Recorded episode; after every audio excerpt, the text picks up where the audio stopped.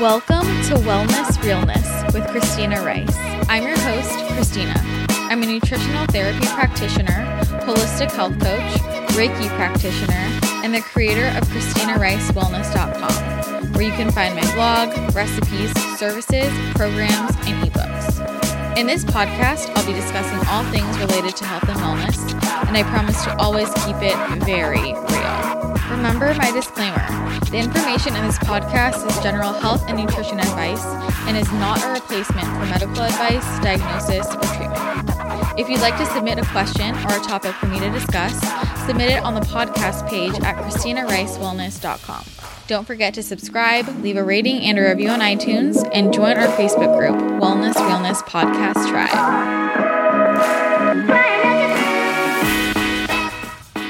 I have been dying to release this episode. You guys are going to love it. This is one of my favorite interviews I've ever recorded. It is a witchy episode. We're going to prep you for Halloween. You'll understand more when we when we get into the conversation. But I hope you are excited for Halloween. Maybe you have your costume ready, maybe you got some candy to hand out or maybe you got some gluten-free dairy free Cocomels or eating evolved coconut butter cups. Eh, you probably didn't. Those would be so expensive. But speaking of all things Halloween and witches and magic, let's talk about some magic for your face. That would be Clear Stem skincare. You guys know how much I love Clear Stem skincare. Clear Stem is an all non toxic skincare line that has absolutely no hormone disruptors and no pore cloggers, specializing in anti acne and anti aging. I don't know anyone who doesn't want one or both of those results.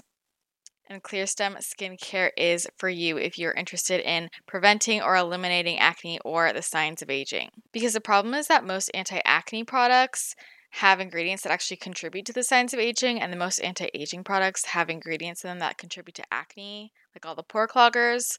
So that's why Clearstem is so incredible.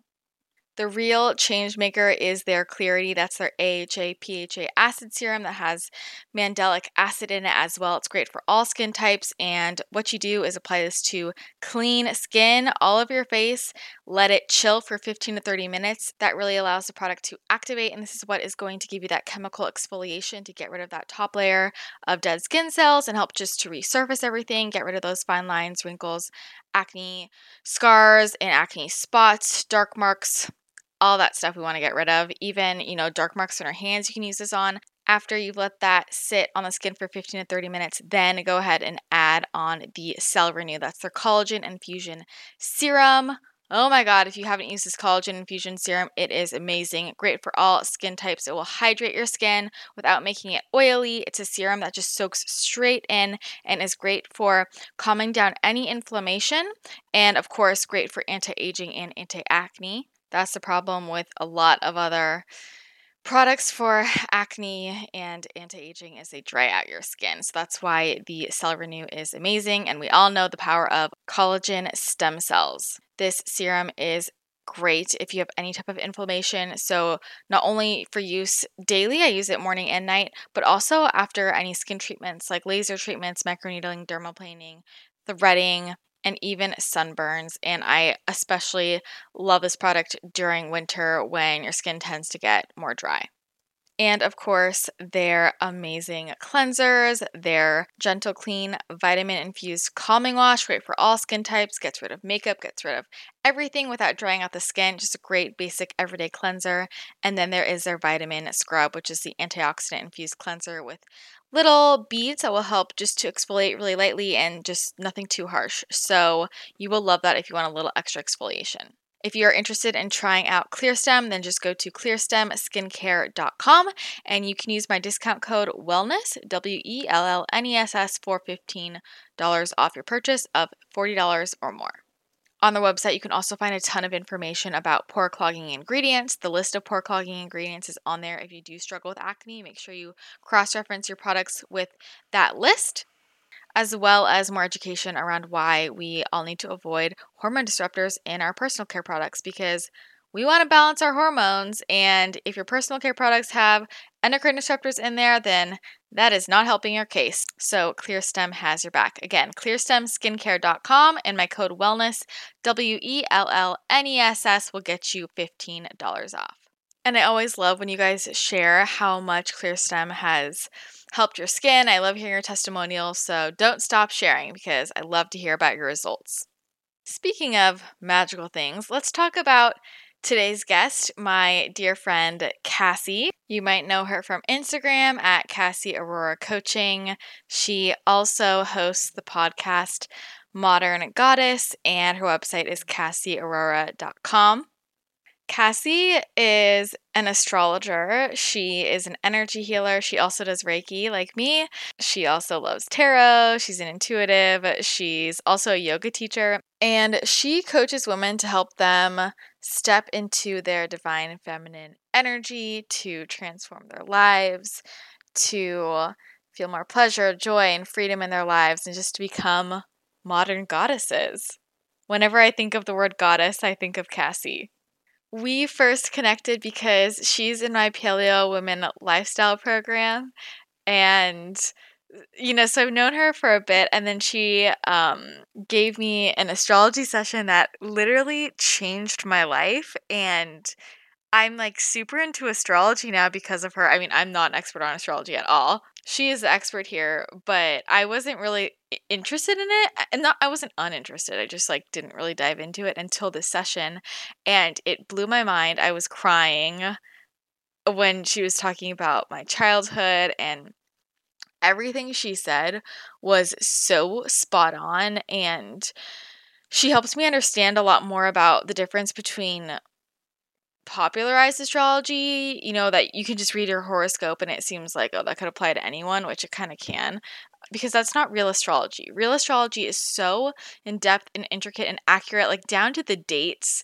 And I think for me, uh, having this session and her like saying specific dates and just such specific things about my life and also past life things that I also know as well, just it was so validating validating in the sense of uh, like for me, character traits I have and the why why I am the way I am made so much more sense. But also, I was like, oh my god, this is legit. Like this is real. I'm I was I mean I was I was shook. That's all I can say is I was shook. She blew me away, and now I'm obsessed with astrology and.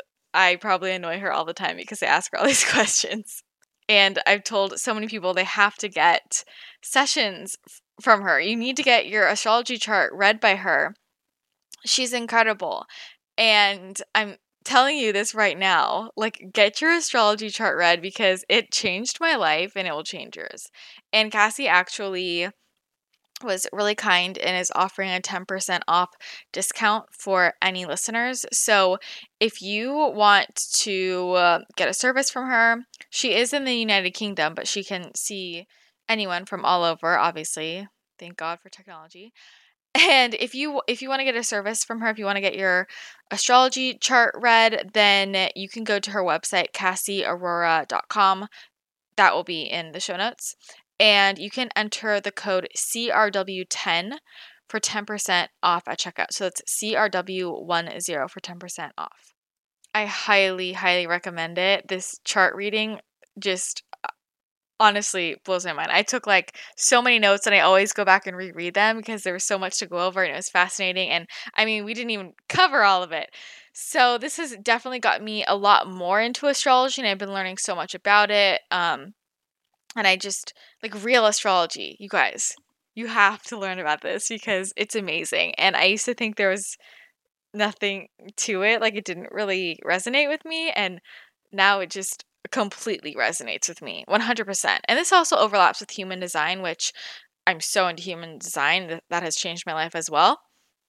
If you're into human design, you will also just love having your astrology chart read. And it's just so specific because it goes into when you were born, childhood, what's happening now, big times in your life to watch out for, well, not really to watch out for, but like, you know, what you can do to elevate your soul, what your soul's purpose is, what will help you expand, what won't. We dive into all of that in this in this episode. And she also shares a bit about my chart in here too to kind of give an example. So you might learn a little bit about me. And hopefully you think that part's interesting too. I I love hearing about other people's charts, or I love when people have like readings on their podcast. So hopefully you think that's fun too. It's not a full reading, don't worry, but she she does um, talk about a few things related to my chart. Um, so I think you guys are gonna love this. And Cassie is totally my soul sister. I'm obsessed with her, and we talk about just woo woo witchy things that I don't talk to many people about, but she just completely gets me. And this, I, I, we talk about some things on the podcast that I've never really talked about publicly, but that are actually a very big part of my life.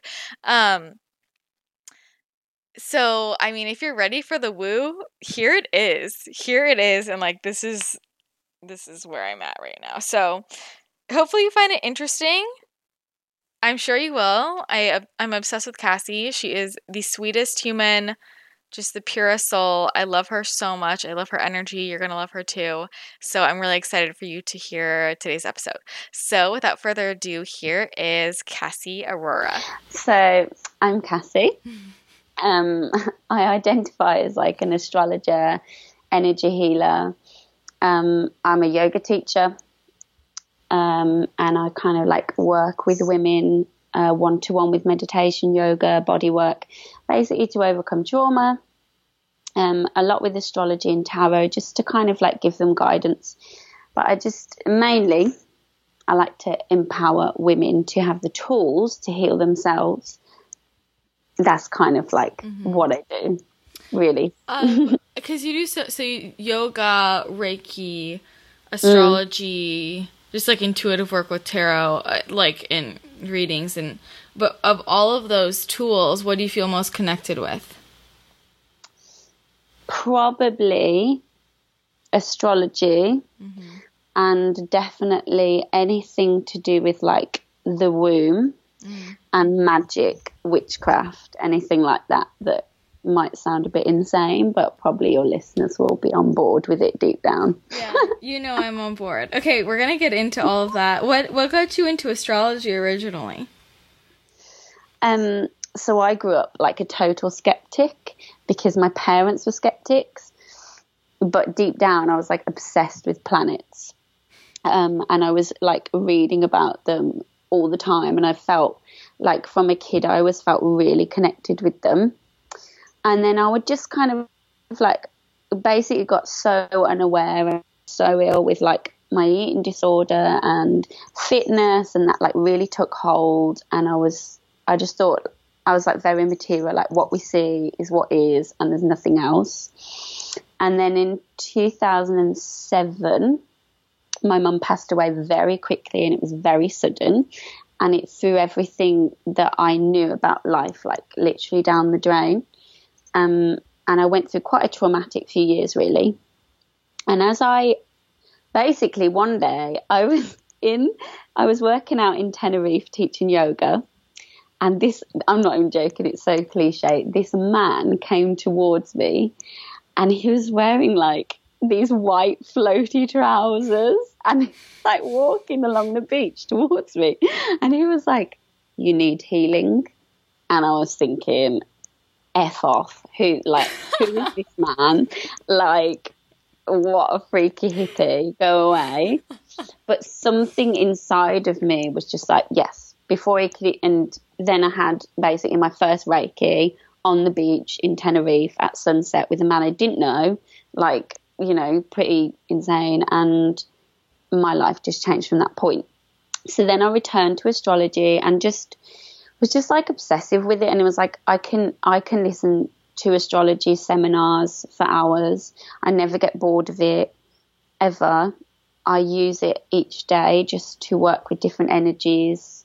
Then I became into magic and the moon and since that like the ease and flow of my life is has changed in ways I can't say. Mm-hmm. It, it's like another world and yeah, so that's kind of how I got into it was the man in the floaty trousers. Wow, thank you. I'll tell you his name.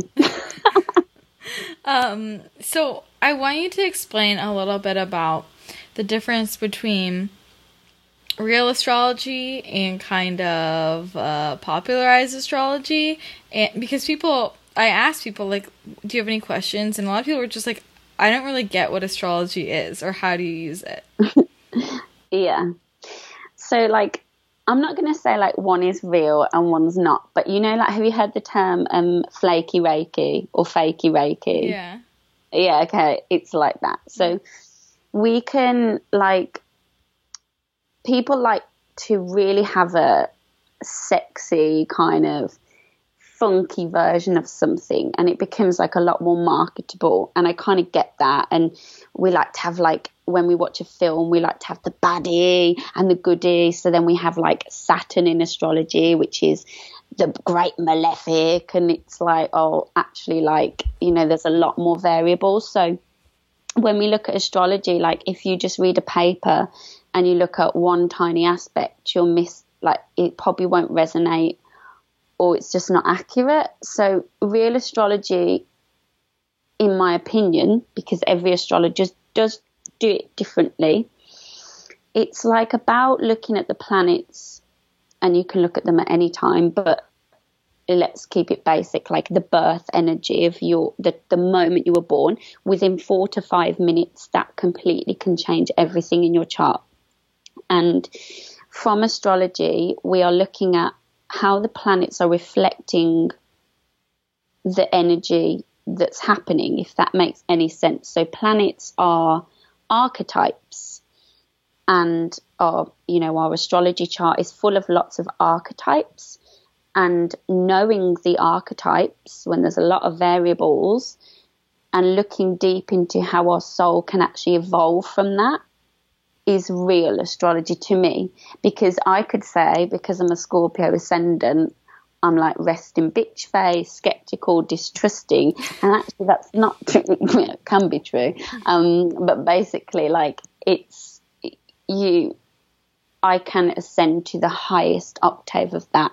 Mm-hmm. Just you know, so we can, and it's always fun to joke about astrology, but real astrology is like the journey of the soul and for me, it's really about that. And how can we use the planetary energies for whatever we're thinking about or talking about to like our absolute best and mm-hmm. becoming aware of it. Usually, just the awareness can trigger things. It's more complex than that, but in a you know in a nutshell, yeah, it's very complex. Well, I think where people get I don't know. I the, the idea of the chart and how you'll tell me, you know, you tell me like, um, this looks good for you, or this doesn't, or this might happen around this time, and people don't like the idea of the chart because it's like connected with predetermined future. So, mm-hmm. is that what it means? Like, do you believe that we have like a predetermined destiny? I think every single human has a natal chart which outlines potentials for their soul. Mm-hmm. I think I don't like to say fate, although you can look at the chart and say things are fate. That's like you. Some astrologers are uh, astrologers are really like that, and like I respect always. However, I don't believe that fate and um, predicting is always good for people and I do believe in free will, and I do believe that the energies lend themselves. So, like, my chart is horrific. My birth chart is, oh my God. And I just thought, oh, I may as well just like jump in front of a bus because I, it's like, I really can't be bothered with this in this life. But no, the work is there to be done. Mm-hmm. And it's like, okay, it's not the end of the world if there's challenging transits. And like, it's the same with tarot readers there are tarot readers out there who will scaremonger and like, oh, the tower's coming. Like, chill, okay, like it's and and a real sensitive astrologer will be intuitive, they'll be positive, and they're not definitely not going to like scaremonger. So I don't think it's predictive, but some things you're like, something big will happen with this. Mm-hmm.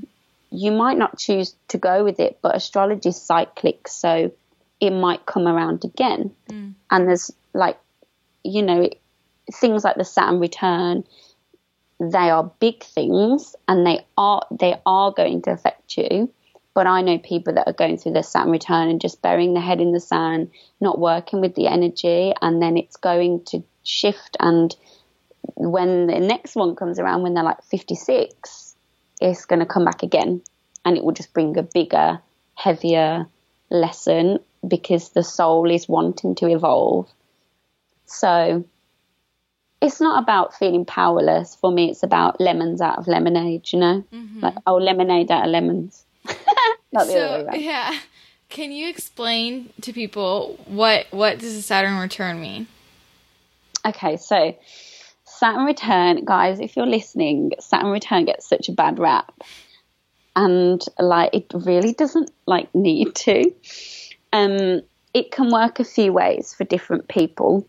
So some people like who have say someone's going it happens when you're about 28 to about 30. And it's when Saturn has come all the way around your chart and it's come back to the exact same place that it did when you were born. And in that moment, it's going to probably last, it, it can last depending for some people it can last like two years it can be a really long time depending what's happening um, but it basically is a big hard lesson in whatever area it falls in your chart. But it's it sometimes is just throwing in those old patterns of conditioning, everything you've been doing in the life so far. Um, it will be very heavy. A lot of people it presents as depression, a feeling of being lost um, and not knowing what to do. But it's basically asking us to examine what patterns we've accumulated through authority, through childhood, all of these things, so that we can actually turn it around into something new. Like it, um, it can happen a lot with. It's like we get to this point.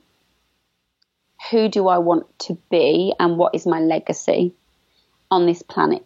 Often, it brings up those kind of big questions. And some people, if they don't want to come to terms with their morality, well, that's when they kind of can ignore it, or they sometimes, if like, for example, you've got a good example for a Saturn return because you're already sort of on the right career path. Mm-hmm. Maybe not the exact thing that you will really go into, but you're on the path. Mm-hmm. And that's because actually, like, you might not change drastically what you do, it will just be a, a, stronger determination. There will be some examination about the beliefs, about why you're doing it, that kind of thing. But someone who perhaps, like, I've had someone who was an IT technician and he came to his Saturn return and he had been to like two astrologers saying, like, oh, you should definitely do something in the medical field. You'll be really, really good at that, healing people. And he's just like, no, he's hearing it, but he's not hearing it and then his Saturn return comes, and he came to me as if like. as if no one had ever told him this. I really need to do something in the medical field. Like I really feel it. I don't know why I'm being called. I've not known where I'm doing for the last, um, I don't know, like two years. And I'm just like, oh, it's so good. And then once he did it, it was like there was no going back. Mm-hmm. So that's kind of how it works. But like it depends where it is in your chart. For you, it will be career mm-hmm. public image, extended networks of people. For me, it's all going to be to do with money and how I see myself, my self worth values, because that's where it is in the chart. Um, so it it just depends on each person. So if Saturn return, you're like terrified of this big thing happening. Um, a, if you're born in the daytime, you don't need to be as worried. It's a lot kinder. Saturn's generally kinder to people in the day and brings rewards. If you're born at night, I'm born at night. It can be a little bit dense, a bit heavy, but there's loads you can do. So there's remedies and astrological magic that you can do. You can wear talismans, you can work with it. There's there's loads. So like if you think it's coming and you think, oh, oh no, this it it will be fine. And if you're not sure, like consult an astrologer and get them to really look into it, because um, more insight is always better with Saturn return. It's just an invitation to look inwards. And a lot of people don't want to do that. And then if they don't want to look inwards, because they're scared of what they'll find, then yeah, their Saturn return isn't going to be so fun. so when and it ha- it can ha- it happens multiple times in your life. Yeah, so usually we get one about 28 to 30, and then the next one will come around about 56 to, yeah, 56 to like 60, something like that. Okay. Depending. Okay.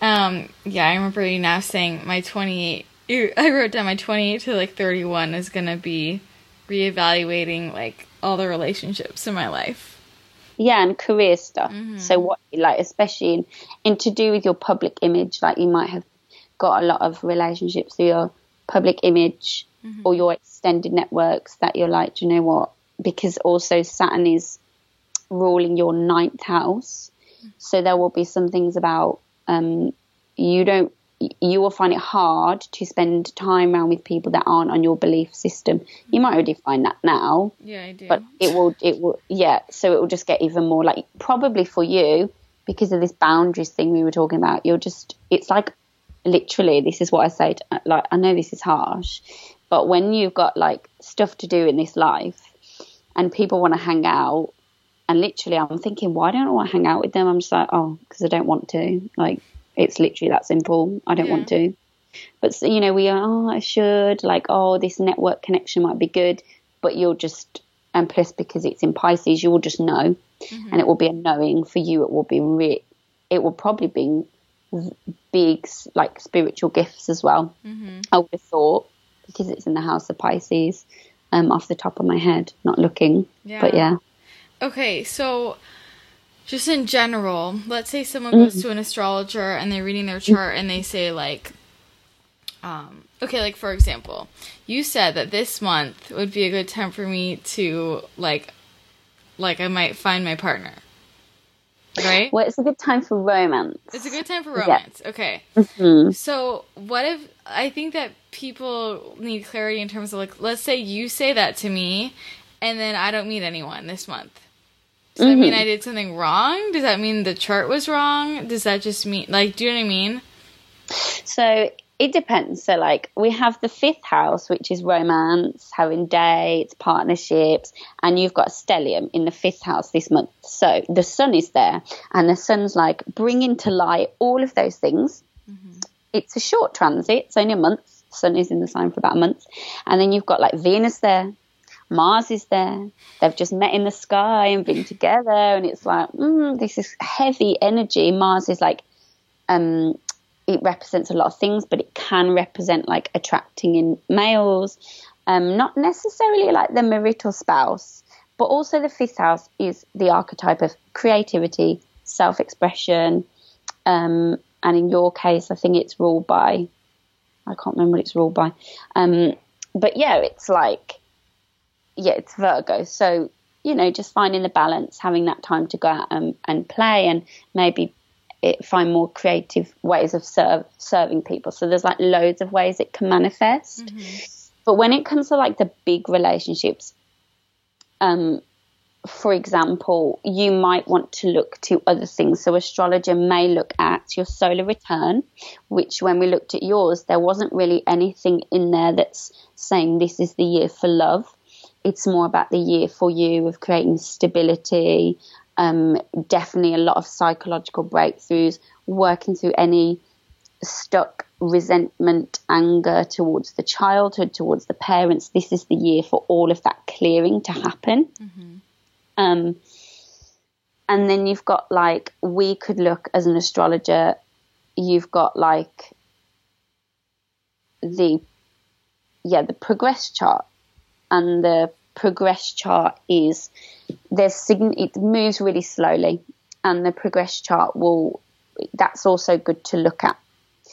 But there's big transits that will maybe signify relationship in people's charts. And it's not like so one factor isn't usually enough to predict it but you can say oh you know this month is good for that. But if you've got like loads of planets there then it's pretty good indicator some fun things will happen with romance However, like if you've got like the progress chart saying something, you've got the a transit in the birth chart saying something. For you, you've got a lot of really good Jupiter energy happening in the uh, other people, not in the house of romance, unless you move country. So if you're to go to London in the next few months or England, then suddenly your that relocation, that holiday, will change your chart. And relocating, then yeah, we can bring in that energy. So there's like we can even use astrology to say, okay, I really want to meet someone like now, and I could say, okay, the best way, the best way that this would happen is, but we still can't be certain. But a lot of the time, like I've had friends with Uranus in the fifth house, both of them, they fell pregnant within like four weeks of each other with Uranus on their fifth house cusp. So, and I would have said Uranus, unexpected, fifth house, children and women fertility, and their fifth house was ruled by the moon, which is mother. Um, and then it happened. So, well, they've got a connection to the moon in there. So it's like, yeah, these things can happen for them. Okay. So, so like, it's like a, a mix. It has to be a mix and it can't, you you are better as an astrologer to sort of predict and make suggestions based on lots of things suggesting mm-hmm. rather than one. But you can say, you know what, this month it's a good time for that one thing, if that makes sense. Yeah, yeah. Because it, what I'm trying to get at is that. Mm. Like if you go to an astrologer, it's not like what they say is like is your future. It's like this is a good energy for this to happen. But yeah, you because I'm like I've been to astrologers that like this is going to happen, and I'm just like, mm, and that I think then becomes is it like is it happening because they've yeah. planted the seed? Do you know what I mean? So like I always like to say it could play out this way, or it could play out that way because these are the archetypes, mm-hmm. and that's and also like you can choose like if you've got loads of energy in your fifth house but you choose to go with your 12th house energy, which is staying at home for a long time while this transit is happening and working through that, the bigger, heavier planets are always going to outweigh like the other ones. But you'll, so you might not go out, and then if you don't go out anywhere, like, and there's no kind of I don't know, there's no energy that's saying internet dating is a good option, then yeah, like you're not going to meet anyone mm-hmm. staying at home. But you might be super creative in the home through processing unconscious um, or subconscious limitations, for example, if that makes sense. Yeah. Okay, I want to touch on the idea of the partner for a second because, so, like, mm when you were doing my chart, you said that my soulmate and my my life partner were in the same house, but not everybody is like that. Um, so can you talk a bit about like what that means? And I think a lot of people don't really even know what the idea of a soulmate actually means because we have like the idea like in the movies people are just like oh my soulmate. But like what does that actually mean? How is that different than a life partner? So we have archetypes that symbolize the partner in astrology. Um, for a woman Jupiter generally will signify the spouse. Um, but you also had Juno, which is like the soulmate star. What you seek in a soulmate was also in eighth house. So sometimes, like, I mean, people, I know people that have been married and they're like, they know deep down it's probably not the soulmate. Mm-hmm. And then sometimes we can be with someone but meet someone else and think, wow, this is my soulmate. Or we can sometimes be with our soulmate, but it doesn't materialize into marriage because of karmic paths, maybe them not reaching their potential. You know, there's lots of variables. Um, so, like, I mean, soulmates come in different forms. Like, you can be soulmates with a cat, a girlfriend, a, a, grandma, you know, it's a very different thing. They're like vibrationally the same. Um, but the spouse we can look at in the chart, and it's represented by Jupiter, usually for a woman, which I think I said. Um, but yours was in the house of Sagittarius, uh, which the, is the archetype of the explorer, gregarious, outgoing, foreign lands, foreign countries. Um, but also, Jupiter was in the eighth house, so it's like he might be quite wealthy. Um, this also signifies that you're just really generally will expand and be very gifted through occult things. and will expand through travel, which will which open your mind like occult things such as astrology, tarot. You'll get loads of expansion through those things. Mm-hmm. Um, so it's like it can manifest like that. However, then there's a lot that you can look at in terms of romance because you're you might find this partner through your expanded networks because your Venus is in the 11th house of networks. But still, it's like normally we can kind of trace Jupiter and the house rulers and kind of make um, an idea of what the spouse will be like or perhaps where you might meet them. Um, and when, sometimes we can look at when. Um, however, it's like the spouse and the soulmate are two different energies, but yours was like in the same house. So I think that's, I don't know, I think that's quite impressive. I don't always see that like my spouse and my soulmate are like polarities, and I'm like, great. so, and there's more to it. Um, there's a lot more to it, but generally, if people look at Jupiter in their chart and then they find out what sign it's in, that will tell them a little bit about the kind of partner they would attract. But yours was in the eighth house of like the marital partner, so it was like a very strong indication. Mm-hmm. Whereas for someone, it might not be Jupiter, might be in the fifth house, which is like a totally different energy completely. And they might have like Saturn in the eighth house of partner, so they might get quite a disciplinarian, authoritative partner who, you know, or or you blend that with the Jupiter energy, just depending on their chart, really. Yeah. Okay, it's on air, you guys. So we have to see who I end up with and see if he's from foreign lands. I was so yeah, like I really like he's. I feel like he's definitely gonna be foreign, and I feel like. Hang on, where's Jude? Let me look. You think quickly. he's gonna be like an actual foreigner to me, or like he's just traveled a lot? Maybe he's traveled a lot. I mean, you can't say the archetype yeah. is like foreign. Let me look because I want to see where Jupiter rules again. Oh yeah, so like, yeah. What chart am I looking at? Oh, I'm looking at your progressions. I don't want to look at that. yeah, I just think, and it's likely. I mean, you got the fire trine, so it's likely you're going to meet him. I don't know, you know, because Mars is in the fourth house of the immediate like community where you live.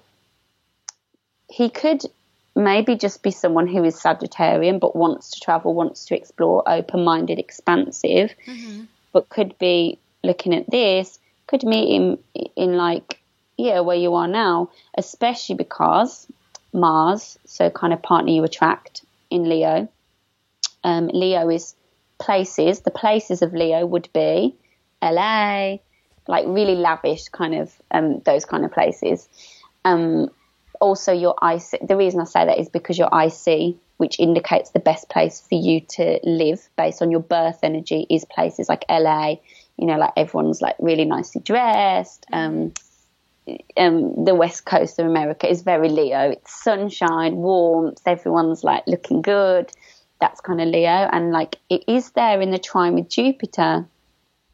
So yeah, perhaps you know you might you might even like move away together or something. I don't know, or just you will travel a lot together um, to foreign lands. Though there's a big thing about foreign lands for you. That's so in interesting.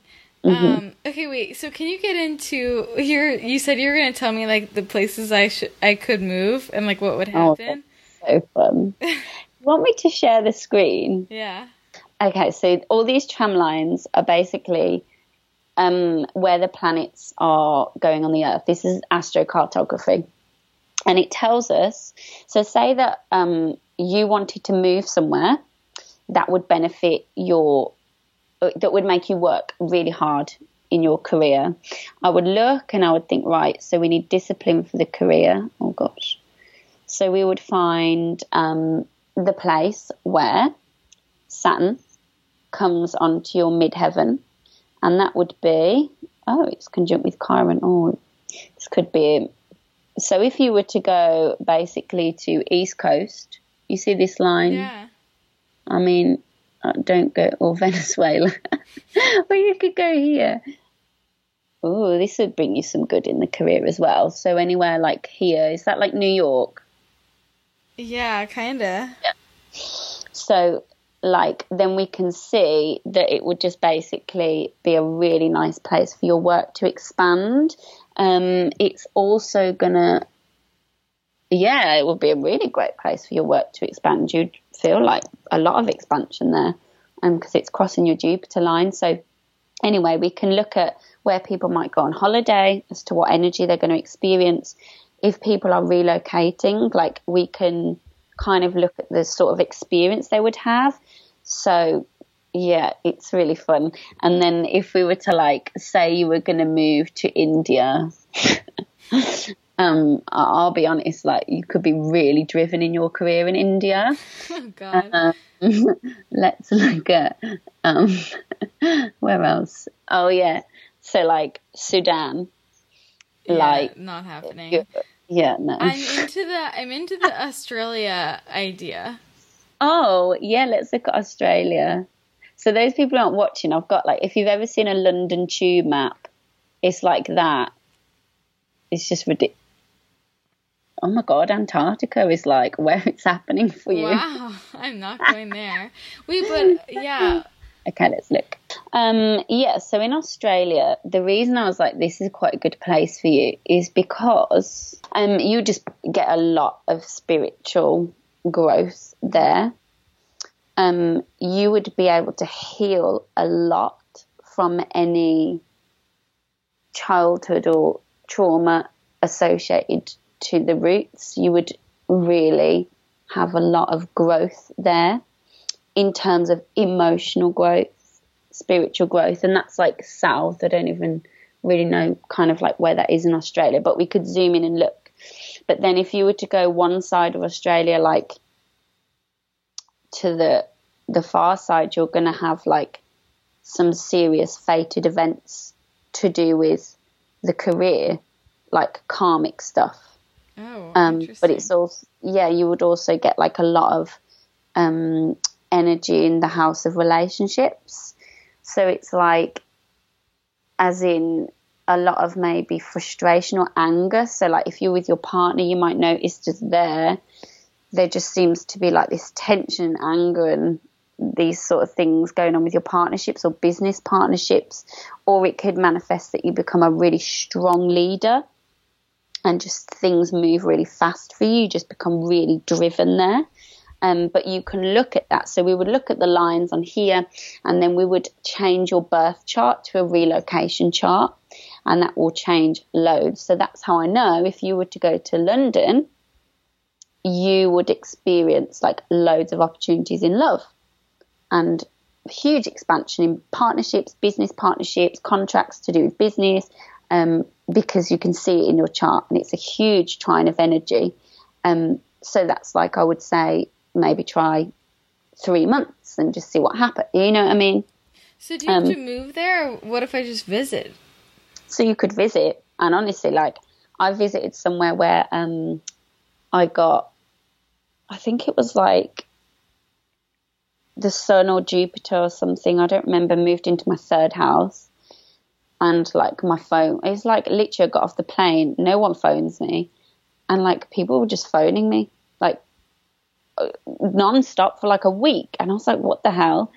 And then like a year later, when I learned astrocartography, I looked and I was like, oh, it's because I, I literally had moved somewhere where it affected me like that. So it, it really can be like that instant.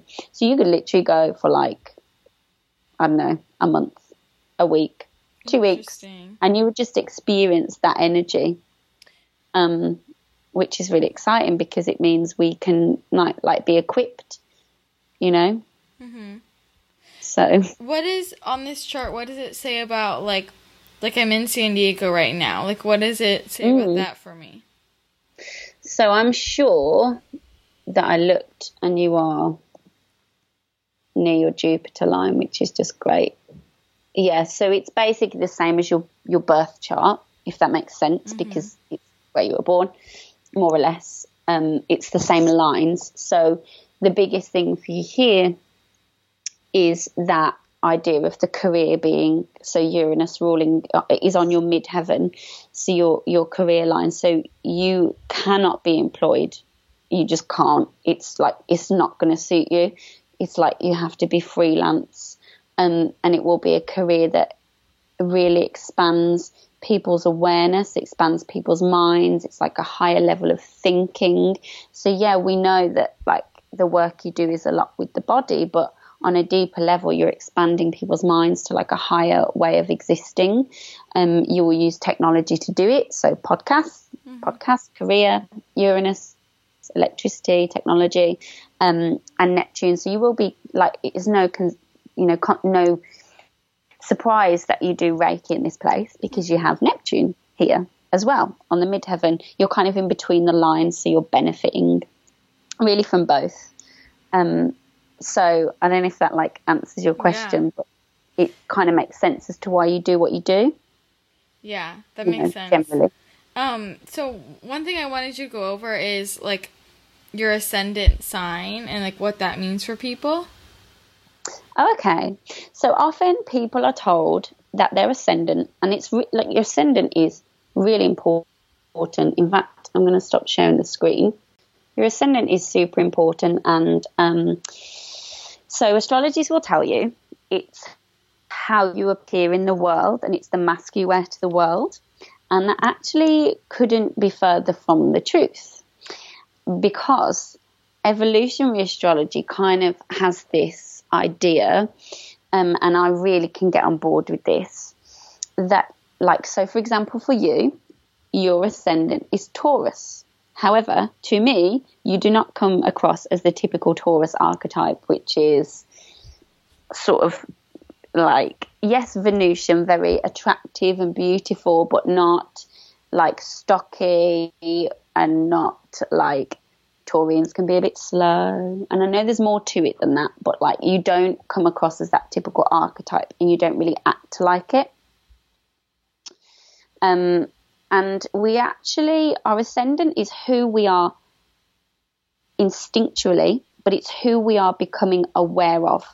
So, like, I am, you were not aware of your Taurian qualities when you were born. Mm-hmm. So, how we learn instinctually who we are is by the seventh house. So we actually turn up into the world as our descendant, our seventh house. So you turn up in the world as a Scorpio, asking the questions, get to the bottom of it, and the re it's like very like needing to know everything, um, very emotionally intuitive. You're kind of getting the words. Like I know that you mentioned in your reading that you would ask your parents, like, and your your mum and your sister, uncomfortable questions about like ex, existential things and death, and because that is very Scorpio.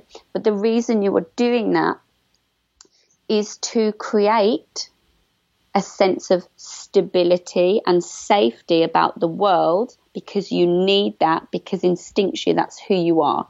So then you become aware through asking all these questions that you are safe. So I turn up into the world as a Taurus.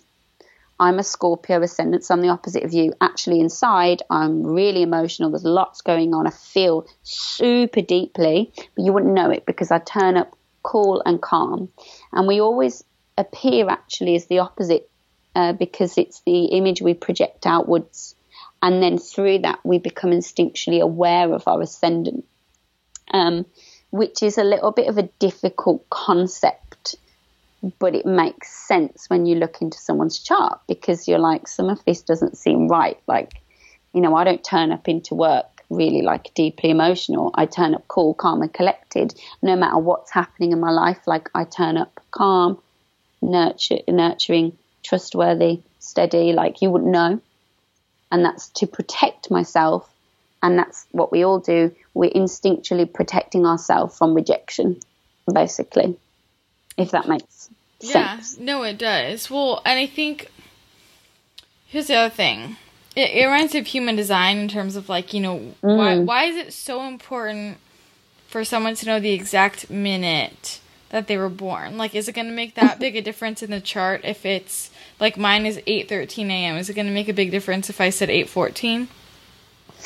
Um, like a minute might not, but it might. Mm-hmm. So if it, I think like if you're a cusper, I am, I am, I am literally a cusper, and a minute could change, like your ascendant, and then so the reader will be reading, and some things will be on the nail, but it could be the difference between like a faster moving planet. I mean, a minute is probably not going to count, but three or four minutes will definitely, definitely, definitely count. And so it is important that you know the exact time you were born. You can do it with pendulum. Some people do it with pendulum mm-hmm. if they don't know. Um, some people can literally get it rectified through a proper like birth rectification astrologer, and that's like a really unique thing, and, it, and I think it costs quite a lot of money. It's mm-hmm. quite a hard technique, um, but it's really important. So if you don't know the time you're born, but you want astrology, it can be difficult. I didn't know mine for about four years, and it just it wasn't meaningless until I got it, especially to do with karmic north south nodes and actually my soul's purpose. It can make a huge difference. Mm-hmm. For sure.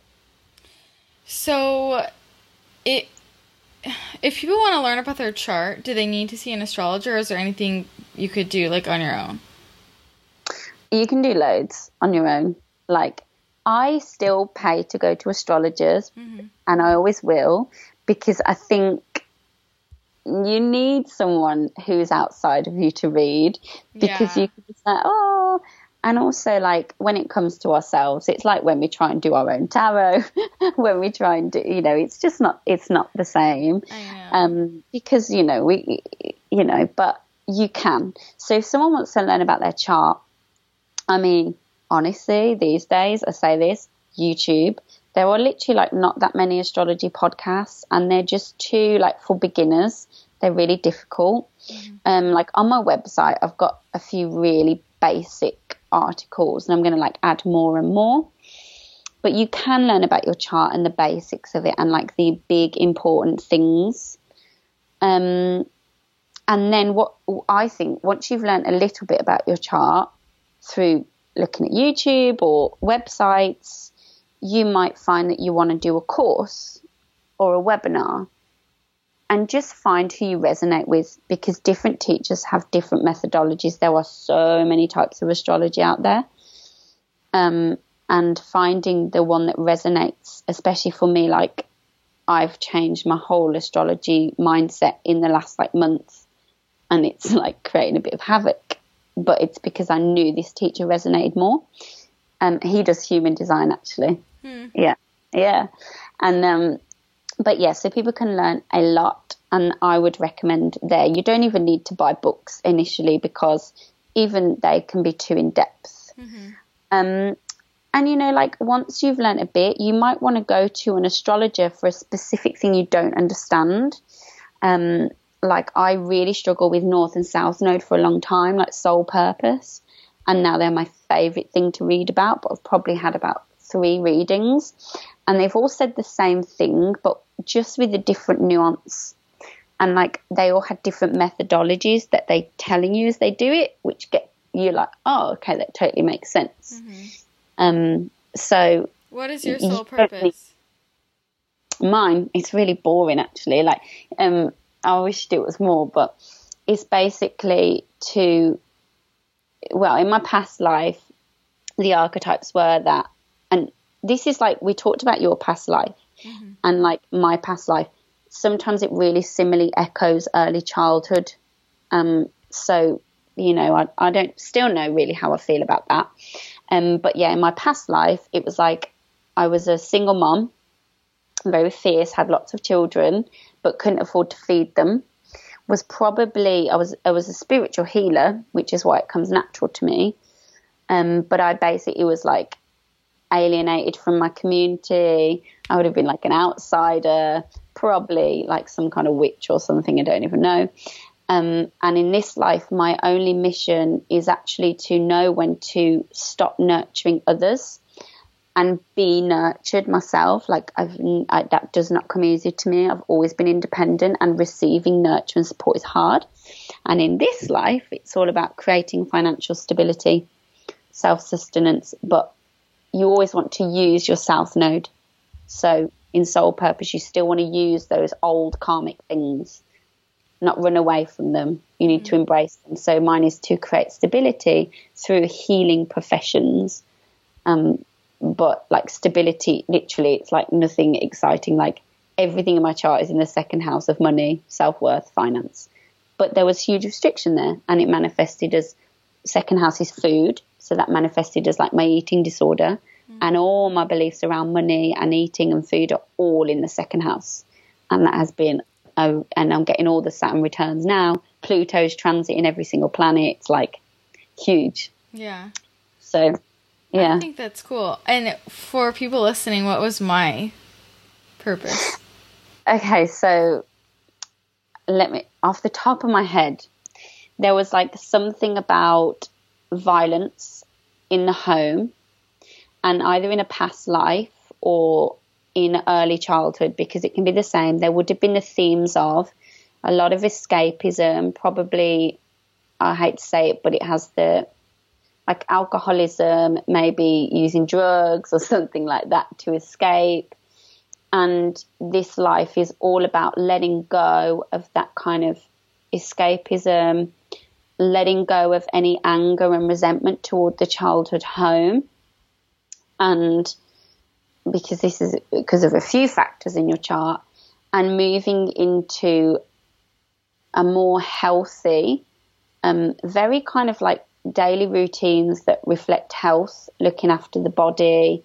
Like that was basically a, the gist of it. Mm-hmm. I did make notes, but I remember that was being a big thing. But also, it's difficult in your chart because you really need to let go of all the low, lower vibrations of like Pisces or the 12th house, which is escapism, drugs, um, just not being on this planet and just not having any responsibility, um, that kind of thing. You actually, your sun is there so you still need to creatively shine in that area. So it's kind of difficult because you kind of need to leave that house to then return to it, mm-hmm. if that makes sense. Because you actually need to come and excel into the highest form of the 12th house energy, which, like for you, is Aries. So, a really probably a unique way of, you know, I don't know, like having your own unique thoughts and beliefs about the universe and how you share that with the world, um, you know, will directly impact people. Um, it's definitely like a spiritual guru kind of rags to riches story, yours, like definitely in the chart. Um, it's a really exciting chart, like really very powerful healing energy. Um, but yeah, we could see from your chart, like the main things was overcoming that childhood like violence in the home not violence because it was to do with verbal because it was moon gemini so overcoming those patterns of like maybe conflict and mm-hmm. how that affected you mentally and really overcoming those subconscious beliefs that perhaps intrinsically will stop you from experiencing the kind of relationships you want um, especially with your Pluto in the seventh house.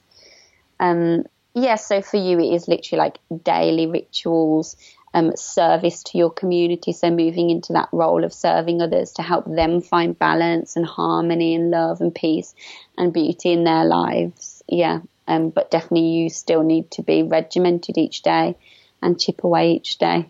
Um, uh, you like basically you can't work like get away with not working hard in your chart because Makes you've got a grand sign. so you will work hard and you've got amazing energy to like literally move mountains. Um, however, you have to make sure every day chipping away.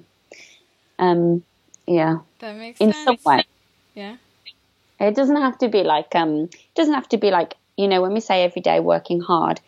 Like to me, as a woman to another woman, that's like are you checking in with your body mm-hmm. each day? Are you um, are you checking in with how you're feeling? Like that to me is more an important discipline than an outward, if that makes sense. I hope you are finding this lesson on astrology as interesting as I have found it. I'm sure you're obsessed with it. But I want to take a brief pause to chat about today's sponsor, Comrad Socks. I used to think that compression socks were only for old people or medical use and that they were really ugly and really expensive. And then I started having issues with my legs getting swollen every single day. It was super frustrating and very uncomfortable. And my friend recommended Comrad socks, and these have totally changed my life. I am obsessed with them. They are compression socks that are designed for everyday wear. They are super comfortable. They have a padded toe and heel cushion. They have slide free cuffs so they stay in place all day and they uh, look like normal socks. They are fashionable. They have some fun patterns that you could totally wear out and about. They're not too crazy. And they also have just plain black, white, gray, whatever you need. So no one will know that you're wearing compression socks. They really help to increase the circulation in your legs, which means more energized legs, less pain, less swelling, and just more comfort all around. So these are great for preventing swelling every day if you stand for a long period of time or sit for a long period of time. If you're traveling and you want more comfortable travel, also, this can help speed up muscle recovery after workouts. So, if you're an athlete, highly recommend this as an option. And they're a great way to prevent swelling, discomfort, and any spider bands during pregnancy. They also have smart silver antimicrobial technology that's going to prevent odor causing bacteria, so your socks will stay fresher longer. I have gotten amazing results with these. I wear them pretty much every day because you know I stand for a long period of time or I sit for long periods of time when I'm working at my laptop, and this really helps me just be able to get up, do my next thing, and I don't deal with any leg swelling. I don't have to spend 30 minutes with my legs up the wall trying to get that swelling to go down. Personally, my favorite socks are the black socks, the white socks, and the pink ombre socks. And uh, compression socks are especially perfect at this time of year when it's fall, winter, you need some extra sock coverage to keep yourself warm. So definitely check these out. If you are ready to get your pair of compression socks, which even if you think you don't need them, I can guarantee you, you need them. You're going to try them. I didn't know I needed these. And then I got them and I was like, Oh my God, my life has changed. So check these out. Just go to comradsocks.com and you can use my code CRW for 20% off your purchase. Again, that is comradsocks.com, C O M R A D S O C K S.com. And my discount code CRW will get you 20% off at checkout. And you can bet your money I am wearing them right now. I've got my black ones on. I love them. If you get a pair, take a pic on social media and tag me. Hashtag compression socks are cool. All right, now that I told you all about my favorite socks, let's go ahead and hop back into this chat with Cassie Aurora. Eh, speaking of woman to woman, can we talk about womb energy? Oh my god, I love I love the womb. I love the womb. Why do you love the womb? because I think actually it depends for all women like we are all different, but I know that like so basically a year ago, oh, it was about two years ago, I think, I read this book by Lisa Lister. She's amazing, and it's called Witch. And then I read her book, Love Your Lady Landscape. In my own healing journey, I basically realized that all my beliefs around my body, my femininity, all of that stuff was literally not mine. It was like my mum's that she'd ingrained in me. It was society's, like none of it was. And I wasn't aware of like the amount of power I had in my body because I just wasn't in it. I mean, I was doing Reiki and things, but I wasn't really in it. Like I was afraid of just feeling like that power source. And for women, our sacral chakra, our womb energy is freaking powerful. Mm-hmm. And basically it's like our creative force, as you know, the sacral chakra.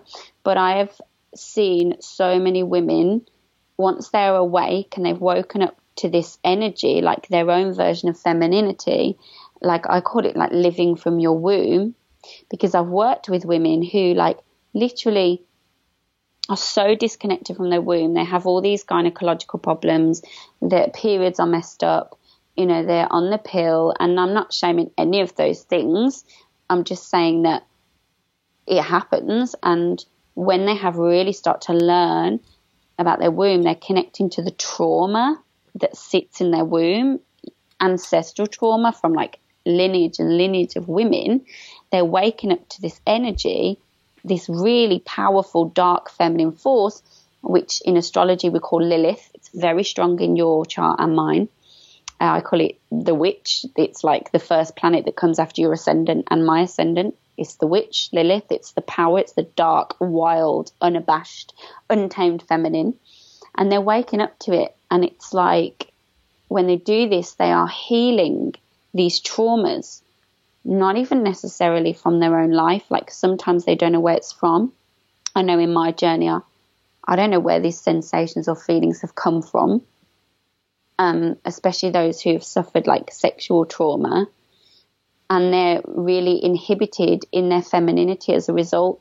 So these things like their periods are painful, and periods shouldn't be painful. They should be really pleasant, um, you know, and and sexual relationships are not as they want them to be. They're scared of expressing their sexual desires.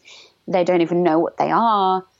They don't know how to be their own version of feminine. There's just all of this stuff going on when they awaken in the womb, they start to unleash their own authenticity in that area. And all of a sudden, this force awakens within them. And I live by my womb. And if it doesn't feel good in my womb, I'm like, mm, I'm going to wait on it. And okay, you could call it living by the sacral or the divine feminine. But, you know, every day I'm checking in with it because it's like for women, it's huge. And I think for women, we have to celebrate that part of ourselves because it's our uniqueness and it's our power source. And if we can awaken in it and work with it, like we are, we are stepping into the work of the woman right now. The feminine is awakening, and people are feeling it. And it's, you know, it's the she's waking up pretty pissed. Like she's got business to do and scales to balance, and you know that what it's like. It's its own power source, and I can't explain it. And then women, once they work through this trauma, they can use things like, you know, yoni ones or trauma release exercise was really powerful for me. Womb journeying, you know, so many different things. Reiki, of course. Mm-hmm.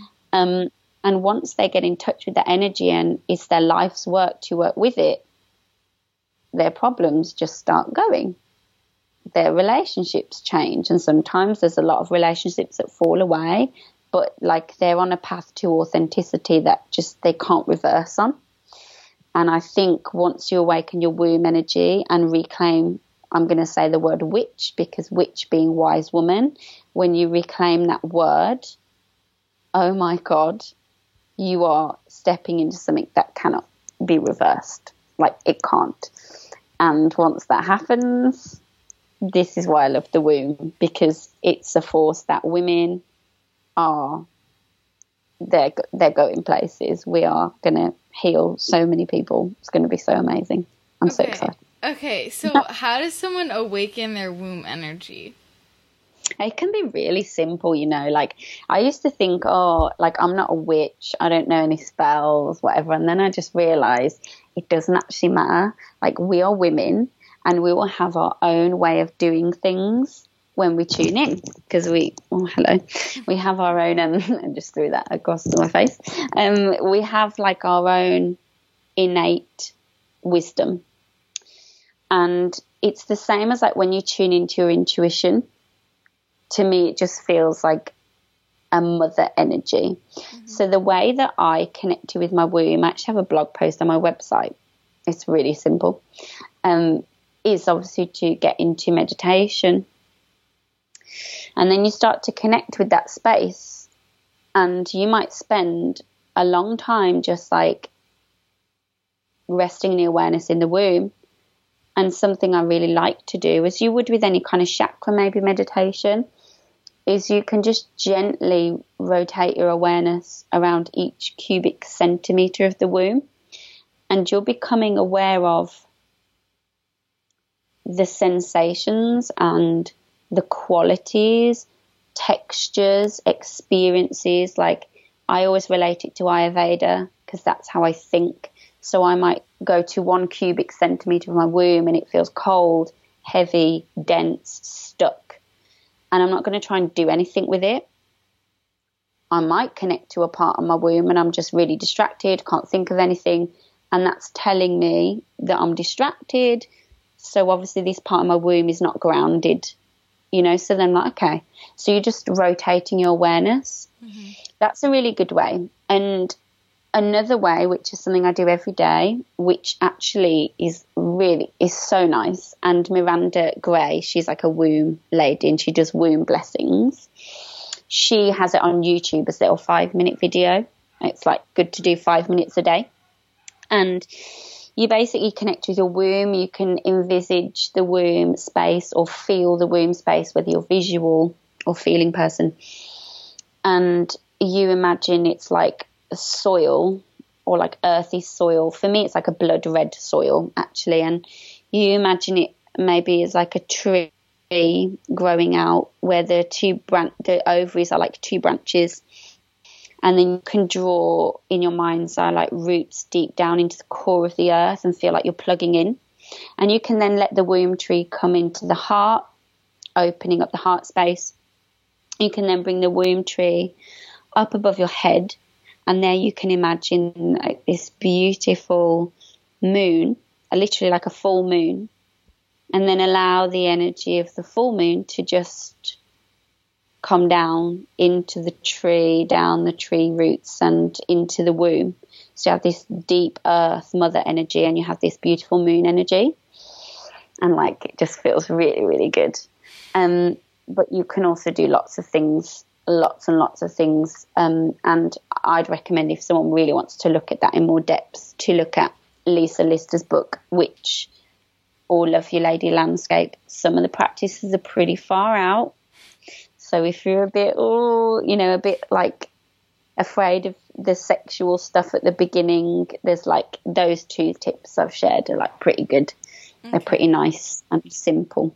You know, it's not that easy, but how does someone know if they have really awakened it?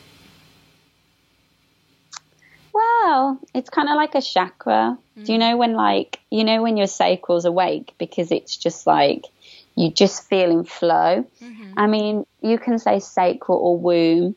I always think you know if you're stepping into your power. Yeah.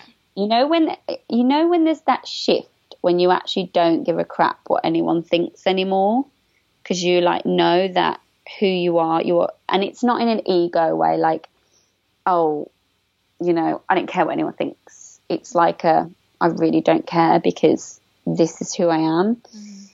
And I always think like it comes with knowing, it's like a deep knowing the work of the woman and your work.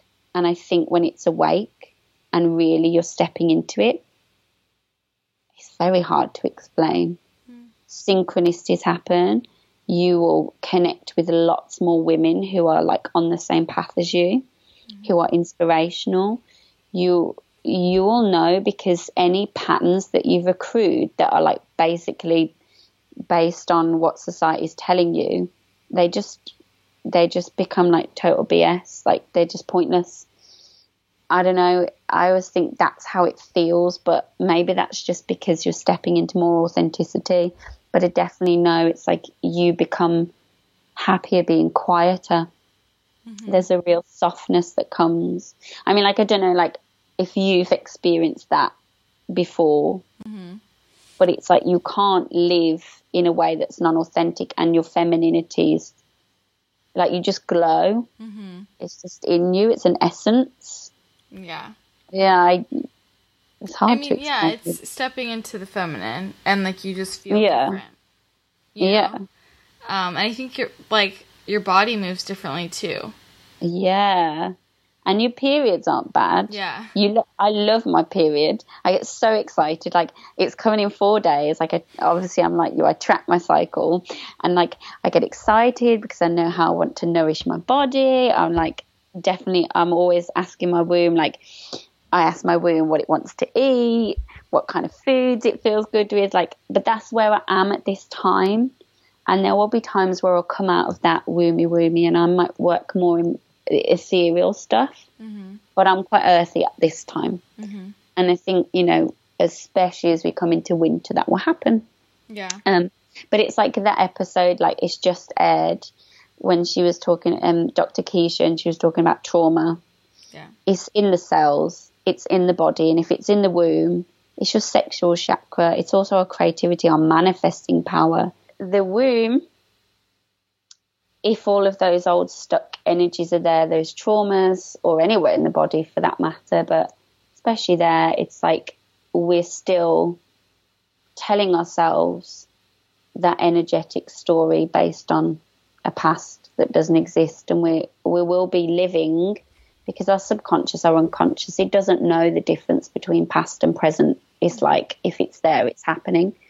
And once that's released we're liberated from the old scripts of the past the stories of the past mm-hmm. and then we can step into our potential as a woman in this life on this planet and really know what is it we're being called to do yeah. I guess. Yeah. You know?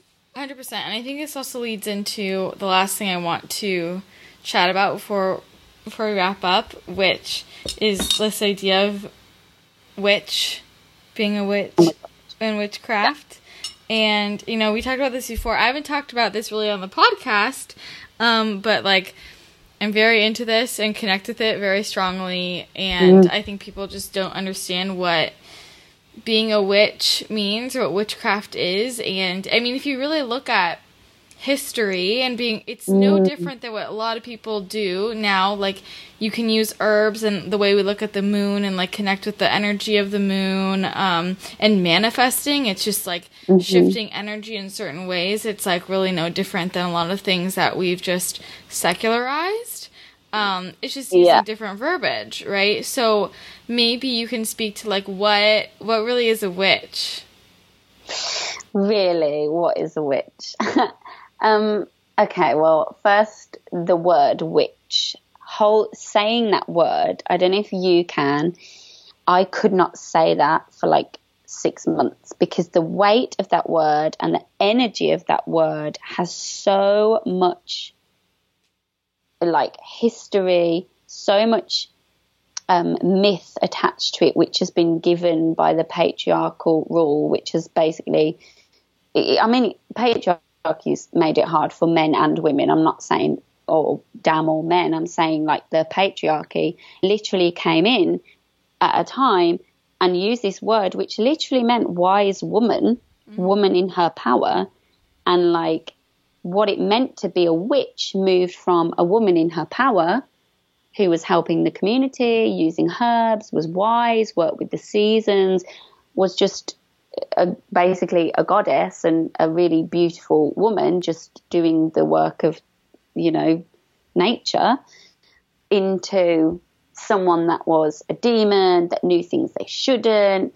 you know, like they used to just women who collected herbs. They, you know, there's there's a book written that shows that they would like run silver rods over their body and like if they scream they're a witch but they had like this invisible button that would stab them and stuff like that. So they would scream like all this stuff like so the meaning of the word has been distorted and demonized into something it's not. And like for me and for all of the women i'm not saying you have to learn about witches, but for women, we have to understand that really, if we're wise and we're authentic, we're basically witches. Mm. but it's like when we reclaim the word, and I mean really reclaim it, not like hashtag witch, which is hashtag witch. Put myself in the mood and passion, which I like. I totally get it. Is fine, but like the real weight of the word is, you know, taking responsibility for yourself as a woman to other women, and I think for me, it's like we are contributing to the awakening of other women and supporting them. So, yes, it can be like having herbs and things, but if they're saying herbs and, you know, witches are bad, but herbs are part of witches, but in the same note, they're all like, oh, you should have Organifi because I'm like, it's herbs, Yeah. it's witchcraft, like, you know, it's, it's mm-hmm. not, it's, it's the word that's been distorted into something it's absolutely not. And the more we can reclaim it and normalize it, the better it will be. And you can say it's a first world problem, but you know, we, the more that women stick together as a force of nature, then I think we are going to move mountains and really help the world, like in a very unique and special way, mm-hmm. returning to that power. Yeah, I think when you really look into like the history of witch, and it's like almost like what you're like what you were saying is a woman who stepped into her power, but also if you're looking at all the tools, it's like now it's quote socially acceptable to you mm-hmm. know be an herbalist. Um, Yeah. To even if you do Reiki or tarot or mm-hmm. reader, like a psychic intuitive, or Yeah. if you sell essential oils, um, or if you you know work with the moon cycle. I mean this is literally by like med like medical doctors will know very well know like why is the female cycle synced with the moon? Like of course Yeah. you know like obviously the same way you know p- people don't believe that. And i'm like well we know the tides are connected with the moon. And if mm-hmm. your body is mostly water why would your body not be affected by the moon cycles either right? It just it makes total sense. And if you take all those different pieces and it's almost like a witch as a woman fully stepping into her power but also if she uses these tools. If she uses the the tools of the herbalist and the woman who loves you know her essential oils and the woman who likes her tarot and pendulum and does energy or just manifests if you mm. manifest It's a spell. Yes, if you manifest, it's a spell. That's literally what spells are. They're manifesting. It's just Yeah. different verbiage. Um, and I think just uh, this idea of like, like I feel like it's this big patriarchal conspiracy, right? Like they want us to be afraid of the word witch because if you do encompass all of that, you are so strong.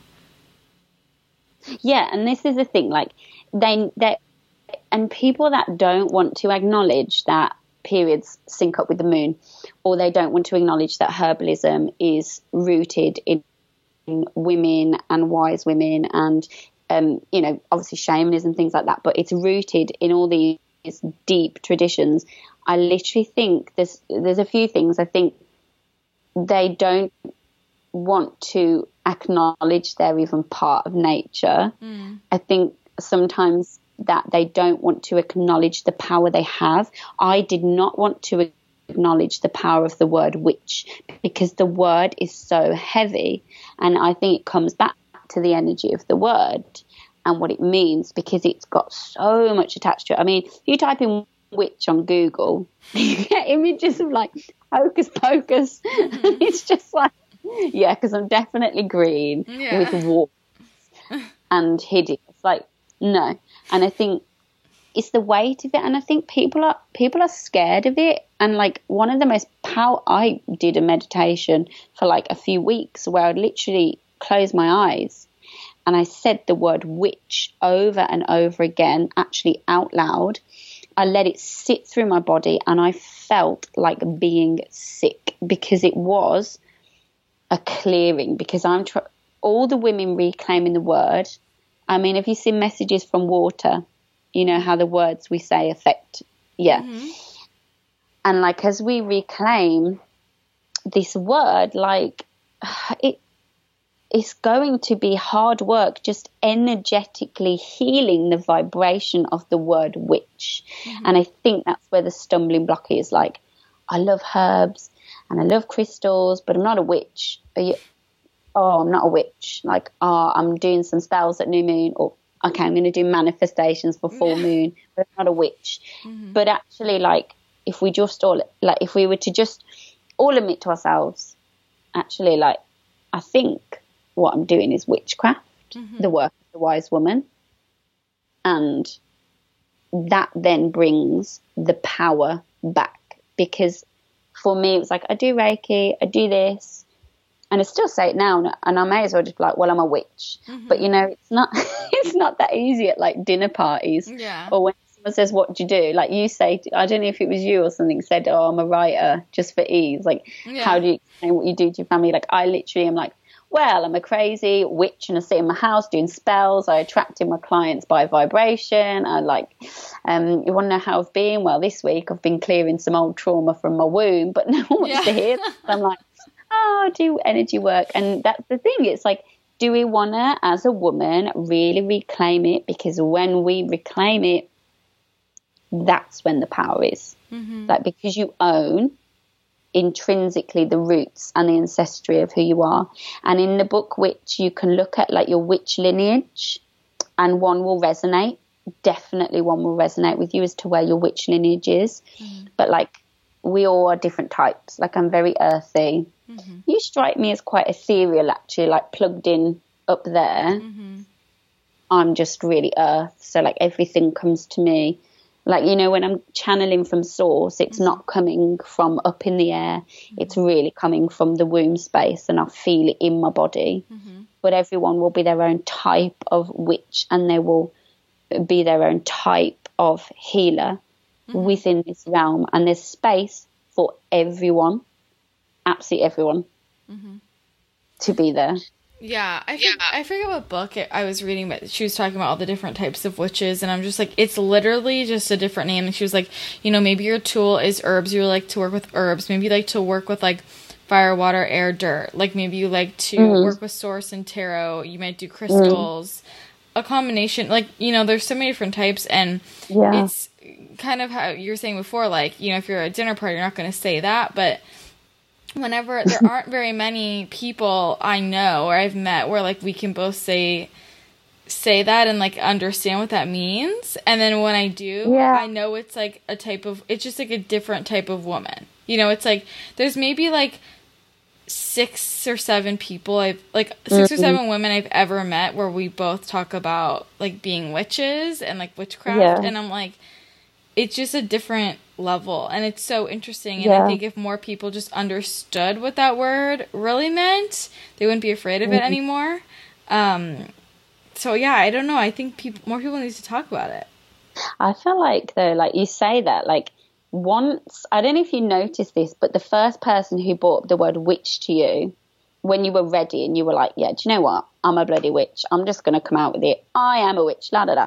And like the first person that said it to you, like there was like an in, it's like an internal, energetic, deep, deep, deep womb, deep trust for that woman. Mm. It's like, I trust you and you know me. And like, I think some women, this is not shaming women because I was there I was not ready for that because I still cared about what men thought of me. Mm. I still cared about being likable.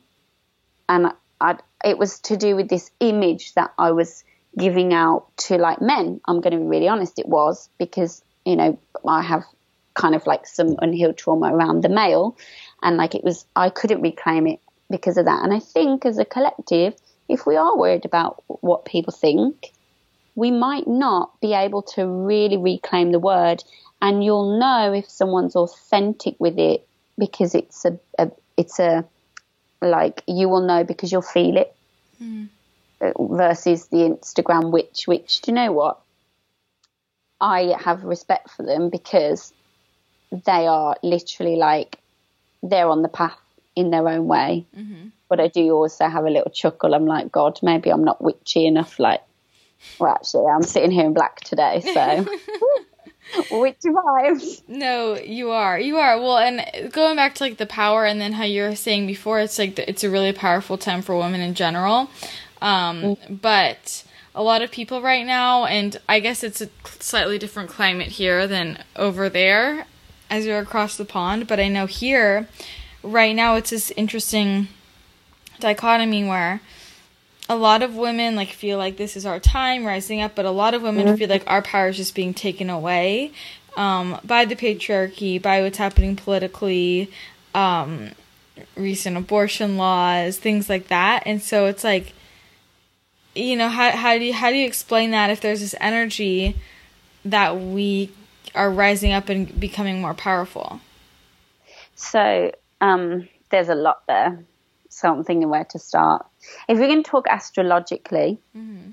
we haven't seen this same Pluto, Saturn, South Node energy in Capricorn since the time in England when, uh, in Europe, when the Catholic Church, like, and the Bible was all decentralized, and the Bible was then given out to the public. So the patriarchy was basically in authority were undermined, mm. and all of that structure went to the mainstream. Anyway, it's like we haven't seen the same thing. Yeah. Right now, we are experiencing these figures that are the absolute epitome of really horrible versions of patriarchy, almost like bloody caricatures. I mean, like we have just had Boris Johnson for Christ's sake. I mean, England are the laughing stock of Europe.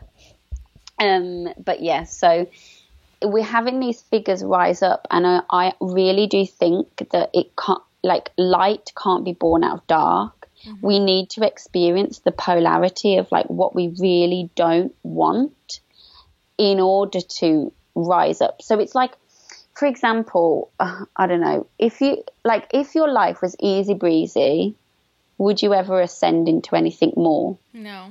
You know, so we ha- as women, we are responding to that energy. Like we have to have the anger, that the Mars force, like the anger and not the outrage, the anger that's not moving anywhere. This is like a womb deep anger. Mm. And like it's like a no, enough.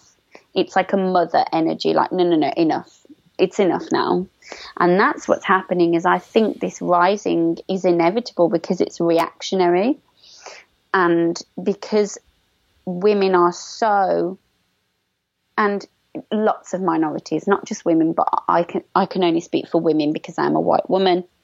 But we have been up to this point so like through society literally molded to to believe certain things about what it is to be a woman all of these things which because now they're not authentic and we know because we're all mentally ill we're getting poorly our health is suffering like we know it's not working and i think because after a certain point, you Saturn return maybe, you realize none of this is truth. Like it's not truth. And we've got Uranus moving into Taurus, Mother Earth, change, change in beliefs, Mother Earth energy. Like for for many women, we'll be coming together as a collective because we have to mm-hmm. and it's not the time to be splitting off in numbers. And the the call is huge. Like like it's there are terrible, more restrictive things happening. I mean, like in England with this whole Brexit thing. I mean, it's just stupid. But all of these things have to happen, I think. And I think if we bring gratitude to it, because in the bigger picture of the expansion of the universe, and consciousness in the 3D, these polarities have to exist mm-hmm. because if they don't exist, like it's there's no subject object relationship. Like we can't. How can we? Do you know what I mean? We can't rise up from nothing. Yeah. So we need it, and every time we get more frustrated and we're restrained more, the desire for liberation from that force is greater. Does that kind of like? One hundred percent. That's kind of what I think. I mean, like I'm yeah. not the guru of the world but that's definitely what I feel and think at this time. Yeah, no, I mean, and I think a lot of people can probably feel that on a personal level and see how that could parallel to the collective. Like, I'm sure you feel like, you know, hitting rock bottom with your health, your, you know, eating mm. disorder, mental health, like, that's what made you rise up. Or I think about, like, when I, when I got really sick with my, you know, my gut issues and I thought I was going to die from that, that completely mm. forced me to elevate. And, like, what I was telling you before, it's like right now I'm facing something that most people I feel like is like a death sentence, whatever, in terms of their life. But I'm like, I feel odd about it because it's overwhelming, but I feel like I'm supposed to go through this to elevate.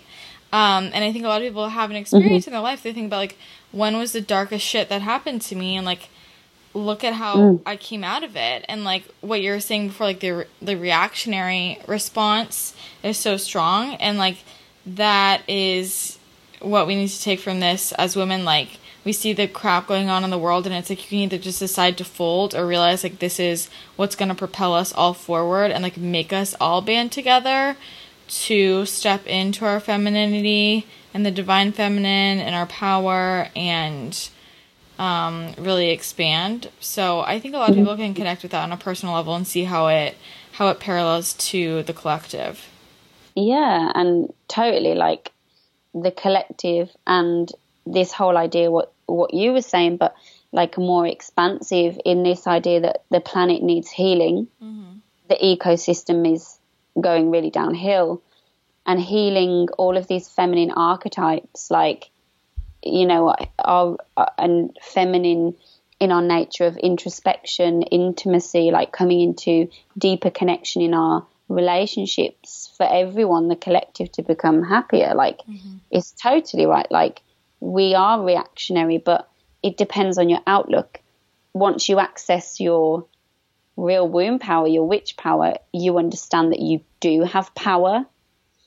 And we have a saying in Ayurveda and yoga, as is the microcosm, is the macrocosm. So internal thoughts is mm-hmm. the vibration of the external. Mm-hmm. And the biggest transformations I see in people's lives and on the globe all come with this collective internal belief system. And like I think as a woman, when you really start to work internally, everything on the outside changes. And our work, you know, we don't have to, as a woman, go out and think, right, what women do I connect with now? That's a great idea. But you can see at home, you've got the power of the internet, YouTube, books to think, right, okay, well, what is it I need to heal?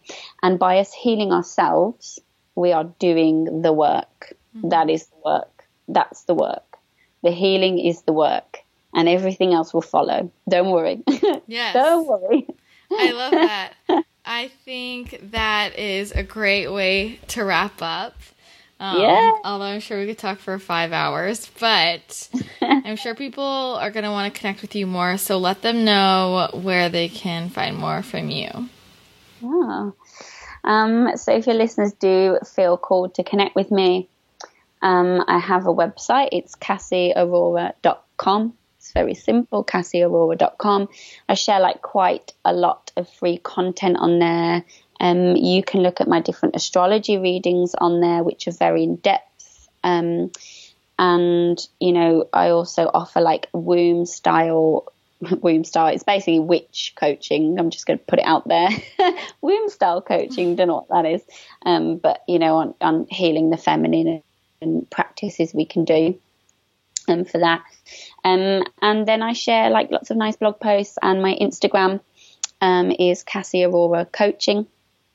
Um, but yeah, and I'm not a Twitter person, so yeah. But on my website, you can get my free chakra healing guide, and it's really in depth and it looks really pretty, and it's got lots of nice practices in there. So people can enjoy that if they would like to, um, or just you know drop me a message and let me know what they thought this episode because it's been a pleasure. And thank you so much for having me because it was a, a womb manifestation about two years ago and I was like, that's going to happen. I don't know how, I don't know when, but it's going to happen. Was it really? yeah, because like the minute I listened to, I first heard you on Mind Pump, and I was like, oh my god, like because you were really raw in the episode. You talked about your health struggles, and I was like, I get this girl. Like she was alone in her health struggle. No one was believing her, mm. and I just like instantly connected. And then I was like, like one day I will get on that podcast. I was like, I have nothing to offer because I'm a crazy woo woo hippie. There's nothing I can really offer. Like, but I was like, no, I'm, I'm going to do it. And then here we are. So hopefully, oh my god, yeah. I had no idea. That makes me so happy. You have definitely plenty to offer. Um, but it just goes to show you manifest it, it happens. Mm-hmm. And you know how the womb and the moon. Yes. So literally just focus on what you want. It will happen. You did some witchcraft to get on the podcast. like legit, I'm not joking. I had a spell bag and I literally put it under my bed, pillow. I did it on a full moon. I used a whole full moon cycle. I fed it with like rose, frankincense, rose petals. Like it's one of my love spells, but I did it for the podcast. And I was like putting it in my sound bowl. I was like, when did you do that? that was probably like probably in January because I had like a full moon or something, quite an important one. I can't remember. It was definitely January, and it was at a time when I was just like, okay, I'm not a nutritionist. I'm just gonna let go of all the PT stuff. I don't know what I am. I'm definitely a witch, and like you'd done something spiritual on the podcast. You did, and I, I was like, yes. I was like, I do Reiki too. I was like, I'm a Reiki master. Woo. And I was thinking, hmm, okay, take it easy. And I was like, I need to build a relationship first because like I have like a thousand followers on Instagram and like I don't have that many people. And then I remember you were saying, I don't care how many Instagram followers people have. And I was like, oh my God, hashtag, hashtag stalker. So, yeah. yeah. but it, you know, like it was just because like I felt called more than anything um, that you know I've got my own podcast, but it's it's just starting out and it's all hippie stuff. So yeah, I love it. Wow, that just made my day. I'm like crying. Oh my god. Well, I'm really glad you did that. Um, oh, here we are. Here we are. So thank you. it's all right. You're welcome. Thank you, and thank you listeners for you know tuning in. If they've got to the end of this episode, then they're definitely woke. You're woke as fuck if you made it here. All right, perfect. Definitely. Thank you, Cassie. Thank you so much. I know you are so obsessed with Cassie, and I know you are dying to get an astrology reading. So you have to go check Cassie out. Just go to cassieaurora.com and you can use that code CRW10 for 10% off. That's CRW10 for 10% off. And make sure you also follow her on social media at Cassie Aurora Coaching and check out her podcast, Modern Goddess.